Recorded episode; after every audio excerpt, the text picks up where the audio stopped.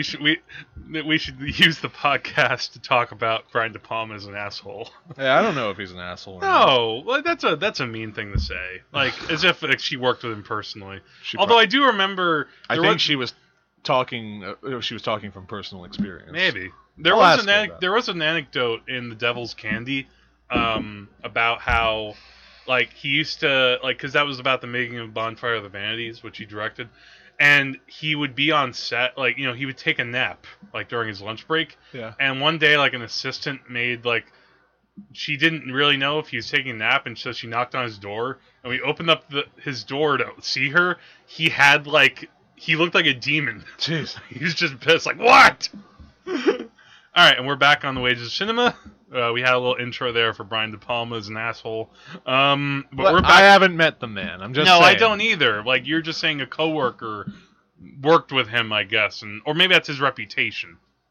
who knows but in the meantime Still love Phantom of the Paradise though. yeah, and I like a lot of his movies. Um, and you you certainly like it more than The Untouchables.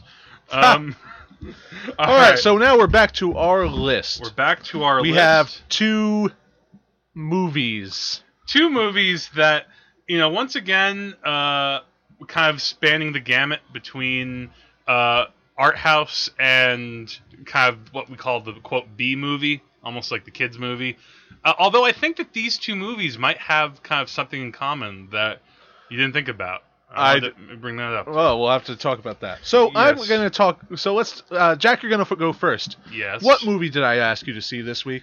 Um, well, I decided to since last time we watched Jason the Argonauts, and I'm feeling kind of in a summery mood. I decided to continue on with that and watch the Golden Voyage of Sinbad. All right.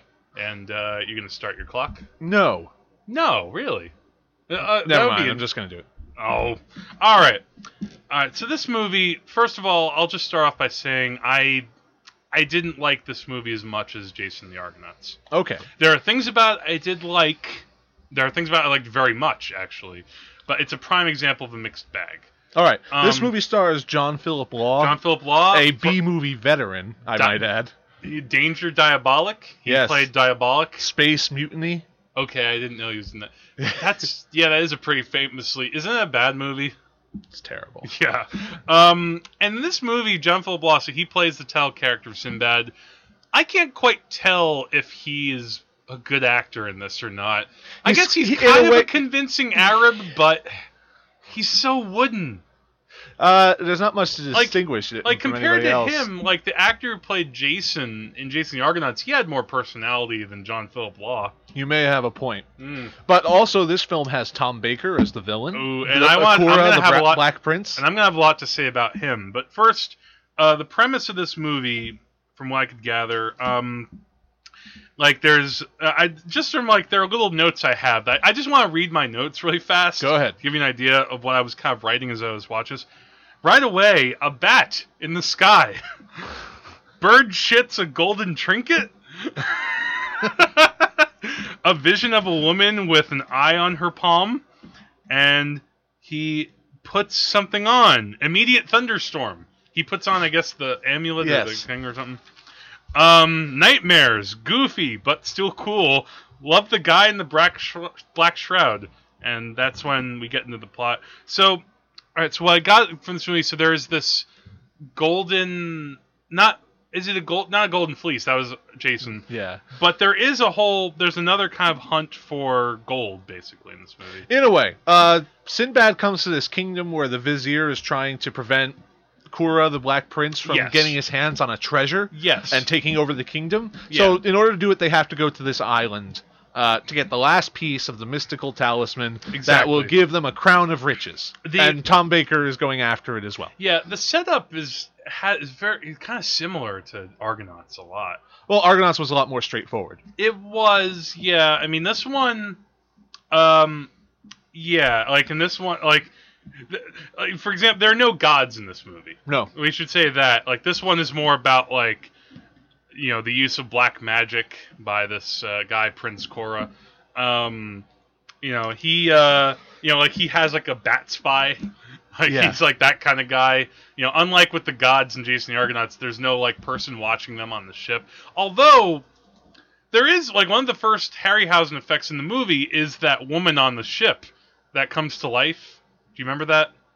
Yeah, talking the about? figurehead. Yeah, and that was kind of like that was another thing. Like I said, where where I just maybe it's because I just seen Jason the Argonauts recently, but I just thought you're kind of repeating yourself here. Didn't I just see this with Talos in Argonauts, where you have another creaky, you know, baddie that comes to life?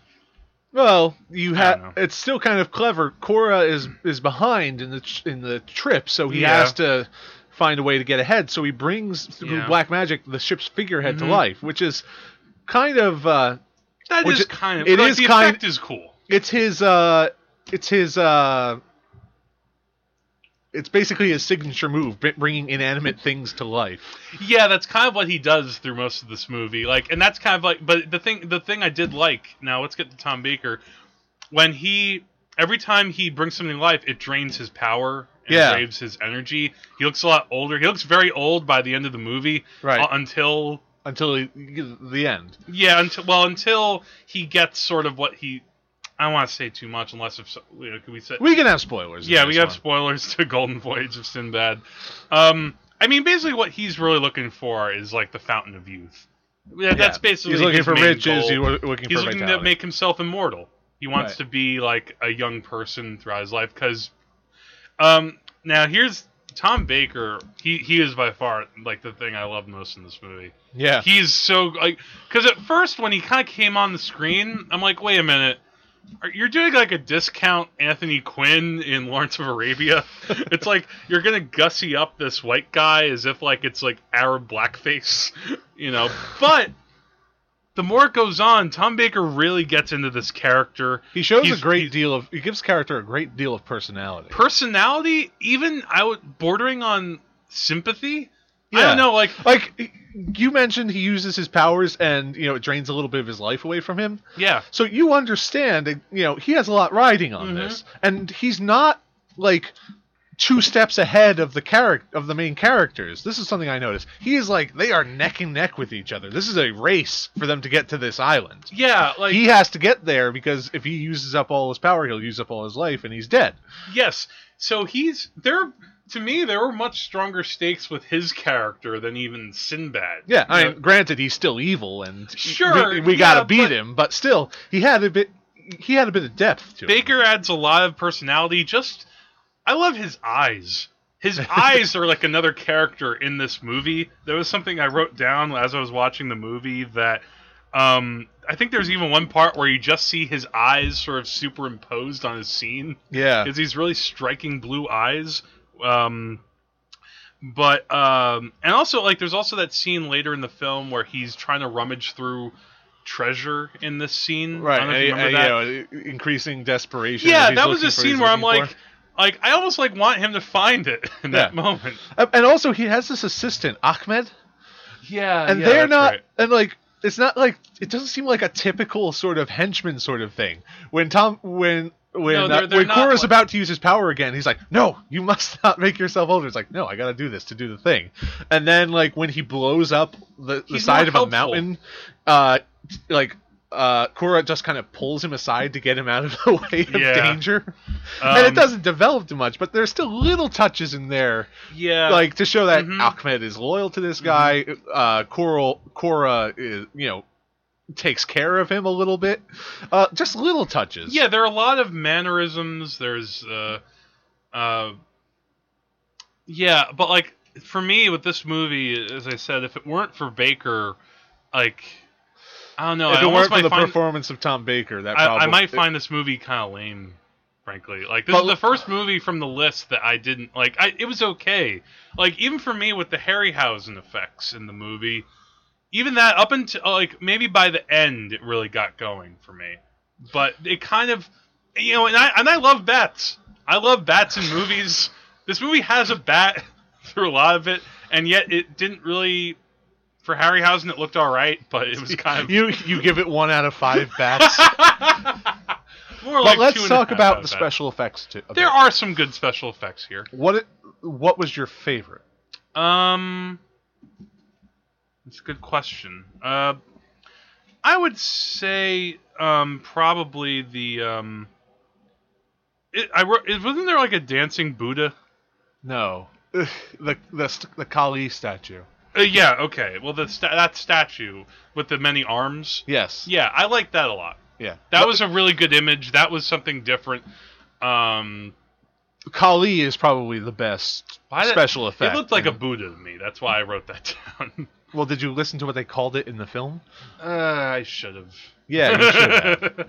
um, there are also a couple of. Would you call that like? thing? would you call that beast at the end with the one eye? Is that like a minotaur? That's a centaur a centaur okay. with one eye. What's the difference between a centaur and a minotaur? A minotaur has has the head of a bull, Okay. and a centaur has the body of a horse. okay, yeah, yeah. So that was closer to a horse. That was a nice effect too. Yeah. Um, But the but Kali, I think, is really the be- the real standout effect because it is. I, I I think so for sure. I they had I mean there are two scenes with her. One where the statue is dancing, and one where the statue is fighting, Yeah. and they have to manage. Uh, the move the They arms have to move a manage six fashion. arms. Yeah, the you have there's a lot of things to look for in those arms and how like you know they're doing different things and they're trying to grasp at the at the characters. and then it sword fights. Yeah, it dances and that sword fights. That that was a lot of fun. Yeah, and the and the this came, I believe, ten years after Jason and the Mhm. Argonauts, and you consider the skeleton fight at the end of that a, very a highly choreographed scene. I still might prefer the skeleton fight. yeah, the skeleton fight is better, but you you, you can look at the Kali fight, and that's still. Uh, amazing because it It does. seems it, doesn't seem choreographed. It se- it has spontaneity to it, Uh-huh. but it had to be. Uh, it, it looks spontaneous, but it had to have been uh, heavily choreographed Yes. because sometimes there are three different people fighting this one statue Yeah. that has six swords and is flailing around. Mhm. Uh, it- yeah, it's a it's a badass. It's well it's a well staged fight. It's very cinematic. Uh, it's actually directed pretty well, which other parts of the movie I can't say. Like part of the a lot of this movie, it kind of is flatly directed to me. I know it's a weird criticism, but this almost could have been a TV movie. Watching some of the how it's shot, like maybe even just early on, how I'm thinking about it, like you know, it- Yeah. it's nothing like when I watched Jason Argonauts that felt more like okay, I could see this in a theater. It would feel kind of epic and thrilling. This, you know, also like, for example, another act, another actor in the movie, uh, Car- Carol Munro plays the woman. yeah, They- she they get on their doesn't stand out. She doesn't much. do anything. She, She has one on, scene where she does something important. She's she's eye candy. Right. She's there like she's basically picked out. Like she comes on the screen and immediately the thing you notice is her cleavage. Well, there's Well- nothing wrong with that. No, but like you know, she's obviously there. Like she's just kind of not much more. There's another actor named Aldo Sambrell, who uh, he was in a lot of like B movies and even probably spaghetti western. Who does he play in this? he plays Omar? Okay, one of the crew members. Yeah, I believe one of the crew members, but he felt kind of wasted. Like this is a guy who's been in a lot of movies. He was in oh he's in one he was Once Upon a Time in the West. Um, he was in Navajo Joe. He's been credited in a lot. Of, oh, for a few dollars more. He's like the guy who you could spot as like the henchman usually, but he's Right. yeah I think he's probably one of the crew members. A lot of bit roles. Yeah. So again, it's I'm glad, like I said, that they got Tom Baker because otherwise, like this is one of those movies where the villain obviously outshines the hero by far. Hmm. Um, you know, it's um, I I don't know. So it doesn't seem oh, like you know, it's another thing too. It's like maybe, may- like I said, I, a thing that marks this is more like maybe something that would be enjoyable for kids more than someone like me. yeah, Like this, they have like the side character, the the, the sort of goofy buffoon yeah. who comes onto the ship. He was actually not bad because like he's like he's, some He's- he's just kind of a rich kid who likes to smoke hashish. yeah, well, he kind of And- comes on and- the ship and he's like, "We're gonna be here for months." Yes. and, and you understand it as like this is just a rich kid who just gets kind of shanghaied more or less. But I mean, he becomes helpful. He's He- he, he's more useful he than does- the woman. yeah, he does. He is useful, but I just still found him a little annoying. Like he was just kind of like had the same tone through a lot of it. Like I'm gonna be the ga- goofy what, comic relief. Whoa! But he did useful things. I mean, you Yeah. can talk like you can you can not like his personality, but you know, once he's on the adventure, he does things yeah, and and he, does pro- and, and he proves to be uh, a sent, you know, an important member of of the crew in a, in a Mhm. way. Uh, it's just that he's not written particularly well, and the script doesn't do him serve like Service. service. I got what you're saying. that character, good, but within the script he, he, he they had, uh, he doesn't get a chance to really distinguish himself. Right, right. Um, so yeah, I mean it's uh, So let's wrap this one up. Final thoughts. um, like I said, I I do think if you're a fan of Tom Baker, you know he was uh probably one of the best Doctor Who's ever. He has a real, you know, he, he really stands out in this movie really well. Um. And ha- some of the Harry Harryhausen effects do, are are stand out as well. So if you're a special But- effects and Harryhausen fan, you'll get what you're looking for. You will get what you're looking for, but it's not one of the essentials. I should add that I haven't seen. I know uh, technically this is a sequel. There was like the seventh voyage of Sinbad. Yeah, that one's not so great. one. Okay, so the, so Golden Voyage of Sinbad is still better than the seventh voyage of Sinbad. Yes. Okay, yeah, I mean because this, you know, Harryhausen wrote, produced, and did the effects for this movie too. Oh, he wrote it. Yeah, well, he's one of the writers. Right. So he has more of his hands in this movie, and yet the direction was still lackluster for me. It didn't really have a strong look outside of Right. some of the effects. Like it said, it looked. It, aside from the effects, it looked kind of cheap, honestly. Okay. So I, it's a mixed bag for me. I, I wanted to like it more, but it just wasn't quite there for me. I agree that it doesn't reach the same heights as Jason and the Argonauts, but I like it as a solid uh, as a solid fantasy film. Yeah, I mean, if you're looking for something to show your kids and you want them to get some good cinema education, education from, uh, you know, outside of CGI, this is a good place to go. You know, it has a lot of, you know, daring adventure. It's a very light movie. Um, right. Educate the children. you know, it's a little matinee popcorn thing. So I'm good. All right. So it's my turn. Yeah, I finished before the, the stop, I think. All right. Uh, let me get my my phone ready. So let's uh, again blast everybody's uh, perspective. Uh, we t- this is a fantasy movie. This is a matinee fantasy movies from the 1970s. And now we go to the early 50s. And it's funny that in the past few times that we've done this, I've given you uh, Vittorio De Sica and Ingmar Bergman. Now we come to Akira Kurosawa yes, Akira Kurosawa, Kurosawa, Kurosawa with and Ikiru. Ikiru. Hmm Now, before we get into Akira, though, I wanted to talk just very briefly, though, that how, you know, even though, again, you might not think these two movies have anything in common, but in a way, they're both about, like, you know, how do you live your life? And, you know, about death. You know, like, you know, the. What? I don't know. Maybe I'm maybe I'm wrong Well, if you're that. gonna if you're gonna go by that, you could say that every movie is about how to live your life and death. Yeah, well, no, maybe very different characters in a way. Like the main. But let me tell you what this movie is about. This is about a a bureaucrat named Watanabe-san. Yes, he's played Who- by Taka- Takashi Shimura. Right. And he realizes that he has stomach cancer and probably has half a year to live.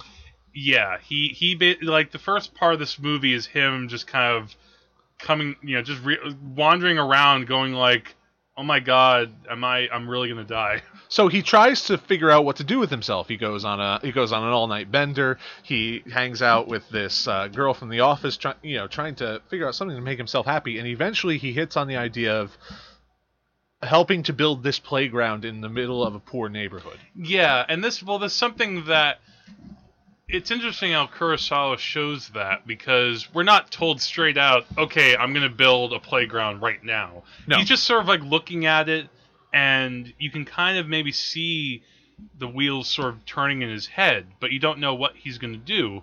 And what's interesting is that the first half of this movie is about him just wandering around, sort of going through this existential crisis. The the movie is divided into two halves. Yeah, and the second half is after he dies, and the pe- and like the people that he worked with are kind of at his funeral. Yeah, they're at his funeral, and they're sort of talking about like what he did. Right. The first half of the movie is Watanabe-san trying to figure out what to do with the remainder of his life. Mhm. Uh, and that's more that's the conflict. Like he's been uh, a bureaucrat for 20 years, and in the opening prologue, uh, the narrator says, uh, "This man has been dead for 20 years.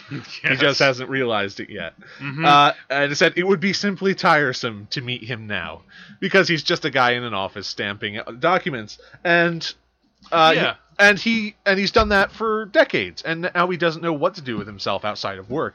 Uh, so the, the whole thing is about him, uh, you know, finding a focus, and then this, at the middle of the movie, he dies, and the, the movie becomes about people his legacy. understanding his legacy, like the the conversation that uncovers what exactly How- he's done. How has your life been spent? And has you know what's happening? Is your life wasted? Are you going to leave any kind of legacy? You know, I mean, a lot of this movie is very deep.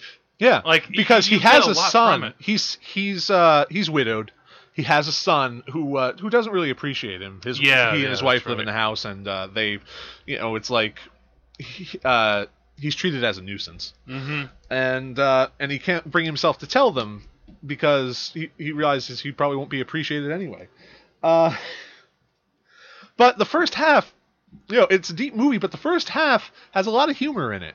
Yeah, yeah, he, yeah. There is some humor, the, but there's also it's punctuated just by a lot of sadness. Because even when things are kind of Well, yeah, but I think happening- that what that makes the humor even funnier. yeah, a little bit. Like, what's something that's funny for you? In The, uh, well, there's a little thing like he takes a day off to go to the doctor, and Mhm. all of his underlings are in the office, like wondering, "Man, where has he been?" I mean, if he had gone a few more days, he would have gone a full 20 years without a day off. yeah, And and the, the one woman who works there is like, "Yeah, I need him to come back so he can sign my resignation. I don't really I don't really fit in here."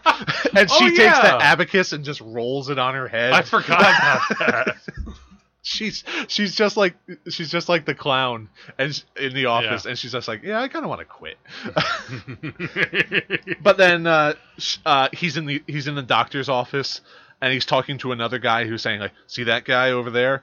The doctor just told him he had an ulcer but really he's dying of cancer. And he describes like all the I remember- symptoms yeah, I and and and watanabe-san just kind of shrinks back because those are all the same symptoms he has too. Yeah, and he talks to the doctor. He says, "Well, but the first guy he's talking to is like, yeah, he'll just tell you that he'll just tell that guy that he has an ulcer and won't tell him that he's dying." And then he goes into the doctor and says, "So what's wrong?" He's like, "Oh, you just have an ulcer. Don't worry about it." that's like the that's like the old joke. Uh, and it's so tragic that it's hilarious. Well, yeah, it's like the old joke. Uh, so I just, uh, you know, you have Alzheimer's. Uh, you also have cancer. Well, at least I have cancer. I probably messed up that joke. Uh, I, I was I thought you were gonna say the joke. Uh, I've got some good news and bad news. The good news is that you're going to is that you have 24 hours to live. Oh, what's the that's the good news. What's the bad news? I was supposed to call you yesterday.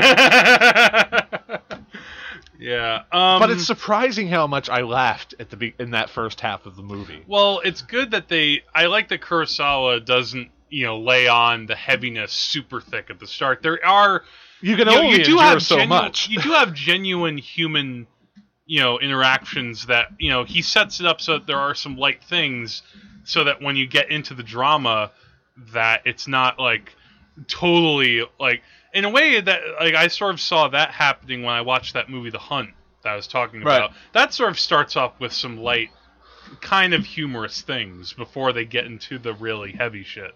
Um, Now, here's something I was thinking about. I usually like to think of companion films.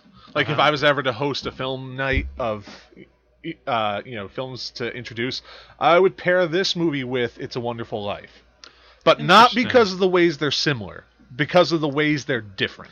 okay. All right, "It's well, a uh, Wonderful well, they are- Life" well, is they are about, both about essentially how do you live a life. in a way, but but uh, it's, How would you it's say the differences. Um, "It's a Wonderful Life" is about uh, one man who uh, who does a lot of big things without realizing it.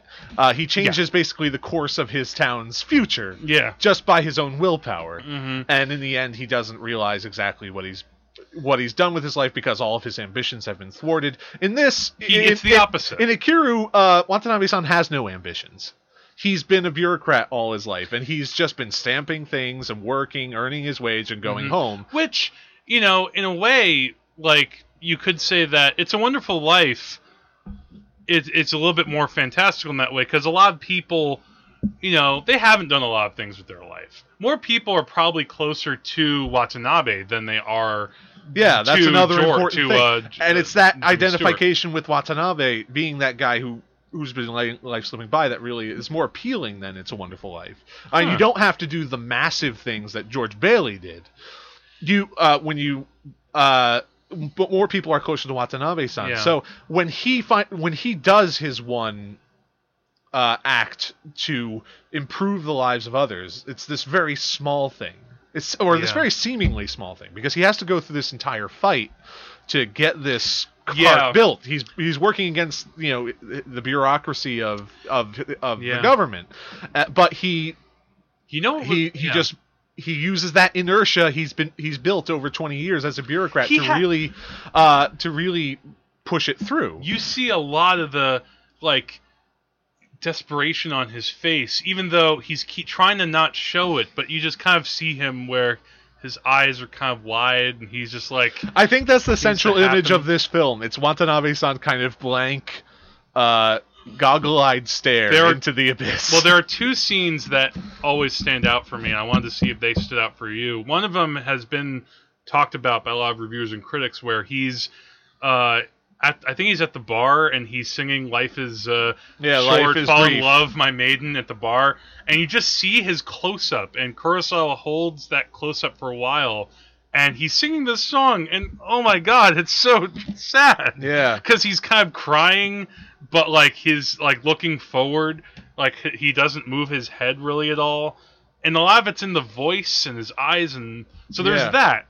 But when you talk about sort of his fight to get this whole uh, little park made, he's in uh, the deputy mayor's office and he's Right. asking for permission, you know, so the park can be built. You know, in the first at first the mayor ignores him, he brushes him off. But he's you know and Watanabe begs and it's not really manipulative to the audience for sympathy. It's just you feel the the the, the angst here. You Yeah. feel the the, nece- the, the excuse me the necessity to get this done. Yeah, and he, you know, he he asked the deputy mayor, "Would you please reconsider?" And it's and it doesn't look like much to you know Westerners, but I think, but you know, I think perhaps as a Japanese person, it's very uh, presumptuous yeah to to really insist in that way. yes yes you know in japanese culture you know you throwing yourself down like that and begging you know that could be a, a problem yeah, usually it's, you're it's a loss. to be a lot more no- it's a loss of face. Yes, but in this somehow the the de- the mayor maybe senses something in his eyes and maybe just senses you know the the weak the the desperation, but Yeah, his vulnerability. I yeah, the vulnerability uh, and it's something I think the audience can endears him to identify other with. people. You know, even if they don't completely identify with the character, you've you know a lot of people have been in that moment where they really want something and they kind of need it, and it's just how do you show that? Like, there's a lot that could have been manipulative about this movie. This Right. could have been like a treacly movie of the week thing, but Kurosawa, I think, does a really great job of like eschewing a lot of the, you know, what you expect. That's another difference from It's a Wonderful Life. I mean, George Bailey, in order to not kill himself, Mhm. has to be shown exactly what he's done to, for people. Yeah. And it's. I mean, that's that's basically the essence of It's a Wonderful Life. It's trying to save George Bailey by showing what he's done. Uh, Watanabe, he is. He is single-mindedly pursuing one thing Mm. to make some difference Yes. and he doesn't plan on doing anything great. And uh, and in the end, what happens is worth it. But it's uh, but it's not like he saves the town, or it's not like he uh, saves people's lives, or even you know anything that dramatic. Uh, it's a Wonderful Life is very sentimental, which is good. But this one is uh, very. I don't know how to say it. Uh, Well, I think existential is a word to use, which might sound like it's overused. I think you're right. Yeah. But it's really about, you know, an existentialism to me. It's all. It's a very simple concept about what's your responsibility in the world. What are you actually doing in your own mind to actually try to affect change? Are you really taking responsibility for something? Are you doing anything different? And by the end of the movie, it's like all right, I have maybe done a little something different. Because a lot of people in, in this world, they kind of leave this earth and there's nothing really left behind that they've made a difference about. In a way, like the, the, you know, you say "It's a Wonderful Life." Um, I don't know if you've ever seen the movie about Schmidt. No. All right. Well, at some point you should watch it. That one I think has a bit of a kinship with this movie um, about like a guy who's worked all his life, and it's like, what have I done to make any difference? And you know, can I do anything to make a change? You know, I think there's some. It's a very effective message in a movie that has a lot of artistry to it. Yeah, and I think uh, Would you say what you had a favorite scene? maybe my favorite scene. Both my favorite scenes come at the end, where uh, Okay. Watanabe-san is swinging in the park. That's a great image, isn't that brought me to tears, and. I. Uh, and he's singing "Life Is Brief." Yeah, he's like he singing did the in same the bar. song That was again. much more effective to me than his first time singing it. See, I thought both times were effective for different. This reasons. one was the most effective to me. Uh, but the other one is at the end, the very last shot of the film, where everybody is everybody is more. At the end of the funeral, we realize that everybody realizes that it's Watanabe-san who got this whole thing pushed through, and it's Mhm. really because of him uh, that this park is built. And so, and everyone's like, "Oh man, we gotta we gotta be like him." And then like the next day, it's work as usual. Except for this one guy who realizes that everybody else was just saying things just because they were drunk and because they were sentimental Yeah. and he's the one who's left with this feeling and he stands on the overpass over the uh, over the the playground Mhm. and it's still Watanabe-san's legacy is still in doubt because he's gotten this park but nobody else seems to have changed except for maybe this one guy Yeah, but ultimately, and he goes to that park one- to look and there's still this little bit of doubt like and it's and it's for us Yeah. I mean, have and it gets us to think about what we've done, and is, is this film going to change how we we act? Yeah. Yeah. and that's sure. and that's the question it leaves for you. It doesn't end with that sort of sentimental ending. It leaves us with the doubt, so that we can think a little more deeply about ourselves. Yes, you know, you know, Kurosawa is one of those filmmakers who really wanted to try to, you know, get to an, a viewer without, you know, trying to use the power of cinema, cinematic language to really affect that, not through typical, you know, cheesy things. So you got that with Rashomon, you get that with Ikiru, uh, you get that with a lot of his movies. There is a little similarity between this and Rashomon in the second half, where it's other people telling the story of yeah, uh, he, he likes a lot of things. So wrapping this up, is there anything you, closing statements? life is brief. Life You is- better see Ikiru before you die. Yes, yes. Uh, t- put that on your bucket list uh, for Ikiru by the great Kurosawa-san. If you're gonna use the word son, then I'm gonna do it like that. All right, time. Yeah, keep on saying Watanabe son. Like, That was that was just his name though. Every time they talked about him, it was and whenever they put it in the subtitles, it was Watanabe son. So I that's guess just what that I call him. is. I guess that is how it's supposed to be said. Like, it's weird in Japanese culture. Like, this isn't to the movie, but you hear technically, like, it's not like Akira Kurosawa. It's actually Kurosawa Akira. It's actually backwards. That causes some confusion because sometimes it's hard to tell last names from first, so you don't know if they've switched it or not. Yeah. Well, that's actually how. Um, that's why Yoda talks the way he does because it's you know like the backwards Well. Yoda, I think, actually is his syntax is more Latin.